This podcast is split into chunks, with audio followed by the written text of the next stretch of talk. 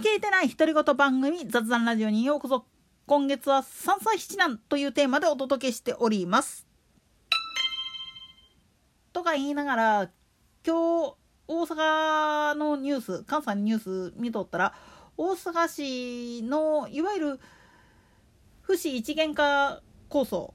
まあ都構想に代わる案として維新が再提出した案なんだけれどもこれを審議しましょう大阪市で審議しましょうっていう時に公明の市議のところに40年来の支持者を名乗るファックスが届きました全文を読んで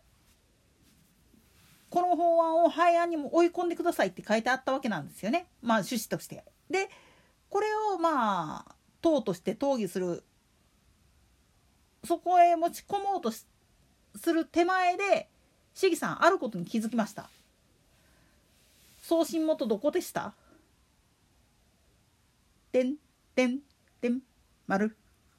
なんでやねん。いやーねもうこのあと共産党がめっちゃ平謝りしてたんですよね。事の経緯はとにかくまあ言ってみると審議をもう維新の勢力を落とすために公明党がまあ言ってみるとキーパーソンになってるもんだからここが自分たちと同じところに行ってくれれば勝てるっていうふうに思ったんですよね。だから大阪府として見た時にまあ大阪市の場合大阪府だったら立ち位置行かなくても大阪市やったらまだなんとか歯止めが効くやろうっていうことで大阪市を揺さぶろうとしたわけなんですよね共産党員が。そしたらバレたってやつですわ。そら共産党としてはこういう卑怯なことやったっていうのが明るみに出たら選挙に不利になりますからねこれでまた大阪府内えらいことになりますよ共産党員なんでやねん。だって一番やってはいけないことなんですよ。支持者です。やめてください。言うのはいいけどバレるようなことやっちゃダメ。あのバレないようにやる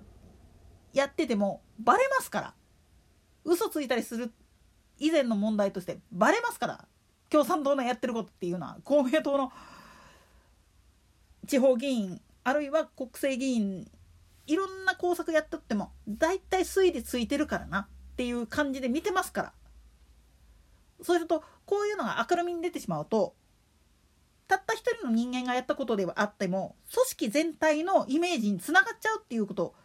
認識しとかないといけないんです。これ結構公明党員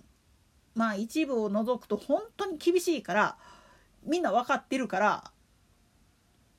あのー、なるだけこういうことはやらんようにしようなっていう風な形でお互いに牽制するんですよね。それができてなかったんやろうなっていうふうに思うんですよ。だからねもう共産党の人ら必死ですよ今。まあ、これに関連した話をさせてもらうとなぜ立憲民主党がこんなに騒いとっても国民の多くがだからといって支持できる野党っていないよねっていう話になってしまう最大の原因っていうのはメディアに踊らされすぎなんですよね政治家自身が。なんでやねんもっと言ってしまうと政権与党を倒すことが目的になってしまっている野党に誰が支持するかいっつうやつですわ。現に社民党の前身である社会党が衰亡してしまった最大の原因は26年前の阪神・淡路大震災での態度です。立憲民主党が民主党だった時にやらかした10年前にやらかした東日本大震災でもの失態特に福島の原発事故あれは何をどういうふうに言い訳したとしても民主党そのものを潰せっていうふうに風潮が流れたのは言うまでもないんです。もっと言えば自分たちが本当にやらなきゃいけないことっていうのは民を守ること民を救うこと。なのに自分たちの利益ばかりを求めてしまった。まあどっかのお隣さんみたいな状態のことをやったわけですわ。そら冷静なる日本人であればこんなやつ信用ならんっていうふうになります。そしてそれはひいては組織のイメージを改善したくってもできないところまで行ってしまうんです。自分たちは悪くないなんてギャーギャー騒いでる姿を見てるからね。そうすると猛省してます反省してますなんていう言葉も嘘っぱちだよね。日本人は一度ついたイメージっていうのはなかなか拭いされないしそれゆえにみんな隠蔽体質になっちゃうんですわ。なんでやねん。これはもう本当に隣のでっかい大陸の国だとか半島の連中なんかのことを笑えた義理じゃないんですよね。アジア人特有通貨でもひっくり返ったことを言ってしまうと地道にやっててそうならざるを得なかったって言うんだったら話はわかる。けど